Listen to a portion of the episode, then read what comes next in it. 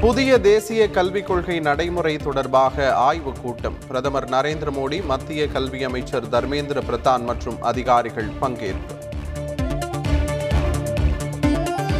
திமுக அரசின் ஓராண்டு நிறைவை முன்னிட்டு சென்னை மெரினாவில் மணல் சிற்பம். பொதுமக்கள் பார்வைக்காக திறந்து வைத்தார் முதலமைச்சர் ஸ்டாலின்.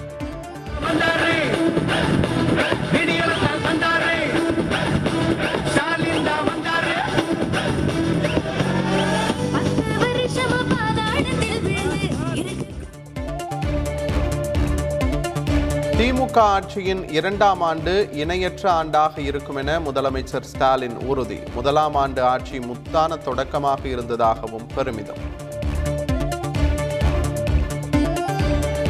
ஓராண்டு ஆட்சியை நிறைவு செய்ததற்கு முதலமைச்சர் ஸ்டாலினுக்கு ஆளுநர் ஆர். என். ரவி வாழ்த்து. முதலமைச்சர் மற்றும் அமைச்சர்களுக்கு வாழ்த்துக்கள் கூறி ட்விட்டரில் பதிவு.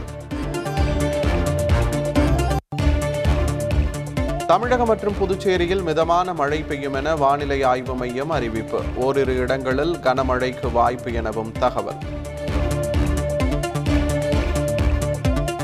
சென்னை கடலூர் நாகை உள்ளிட்ட ஒன்பது துறைமுகங்களில் ஒன்றாம் எண் புயல் எச்சரிக்கை கூண்டு. ஆந்திரா மற்றும் ஒடிசா நோக்கி புயல் நகரும் என தகவல்.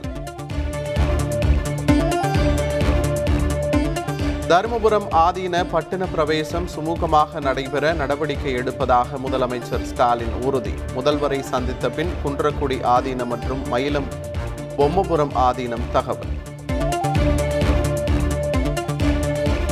அரசு தொடக்கப் பள்ளிகளில் மாணவர்களுக்கு காலை சிற்றுண்டி வழங்கப்படும் என முதலமைச்சர் ஸ்டாலின் உத்தரவு. ஆறு வயதிற்குட்பட்ட குழந்தைகளுக்கு சிறப்பு ஊட்டச்சத்து திட்டம் எனவும் சட்டப்பேரவையில் அறிவிப்பு. மாணவர்களுக்கு சிற்றுண்டி வழங்குவதால் ஆரம்ப மற்றும் நடுநிலை பள்ளிகளின் வேலை நேரம் மாறுகிறது. பள்ளி திறந்ததும் புதிய நேரம் அமலுக்கு வரும் என தகவல். அரசு பணியிடங்களுக்கான போட்டித் தேர்வுக்கு விண்ணப்பிக்க விரைவில் கைபேசி செயலி அமைச்சர் பழனிவேல் தியாகராஜன் அறிவிப்பு.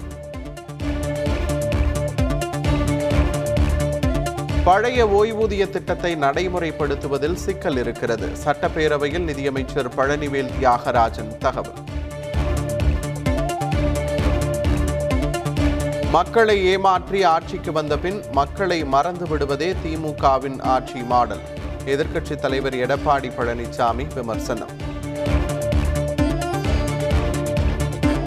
கடந்த ஆட்சியில் தலைமை சரியில்லாததால் அதிகாரிகளும் சரியாக இல்லை. நிதியமைச்சர் பழனிவேல் தியாகராஜன் குற்றச்சாட்டு. தமிழகத்தில் லூலு வணிக வளாகத்தை அமைக்க விட மாட்டோம் என பாஜக மாநில தலைவர் அண்ணாமலை அறிவிப்பு. சிறிய வியாபாரிகள் பாதிக்கப்படுவார்கள் எனவும் விளக்கம். பாஜகவின் மாநில தலைவர் போல ஆளுநர் ஆர் என் ரவி செயல்படுகிறார். காங்கிரஸ் எம்பி ஜோதிமணி குற்றச்சாட்டு. செங்கல்பட்டு மாவட்டம் திருப்போரூர் தனியார் மருத்துவக் கல்லூரியில் மேலும் நாற்பத்தி மூன்று மாணவர்களுக்கு கொரோனா. தொள்ளாயிரத்தி இருபத்தி ஏழு பேருக்கு பரிசோதனை நடைபெற்றுள்ளதாக சுகாதார செயலாளர் ராதாகிருஷ்ணன் தகவல்.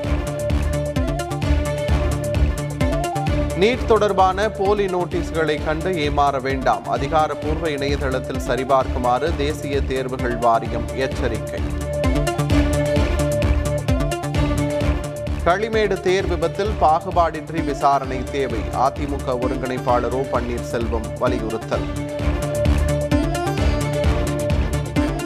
விசாரணை கைதி விக்னேஷ் உயிரிழந்த வழக்கில் மேலும் நான்கு போலீசார் கைது. இதுவரை ஆறு பேர் கைது நீதிமன்ற காவலில் அடைப்பு. ஆன்லைன் சூதாட்டத்தில் பணத்தை இழந்ததால் ஆயுதப்படை காவலர் தற்கொலை. சென்னை அம்பத்தூரில் பணியில் இருந்தபோதே துப்பாக்கியால் சுட்டுக் கொண்ட பரிதாபம். கடலூர் மாவட்டம் ராமநத்தம் பகுதியில் மருந்தகத்தில் கருக்கலைப்பு செய்த பெண் உயிரிழப்பு. மருந்து கடைக்காரருக்கு போலீசார் வலைவீச்சு. ஜார்க்கண்ட் மாநிலம் ஜாம்ஷெட்பூரில் உள்ள டாடா ஸ்டீல் தொழிற்சாலையில் தீ விபத்து. பேட்டரி வெடித்து சிதறியதால் பயங்கரம்.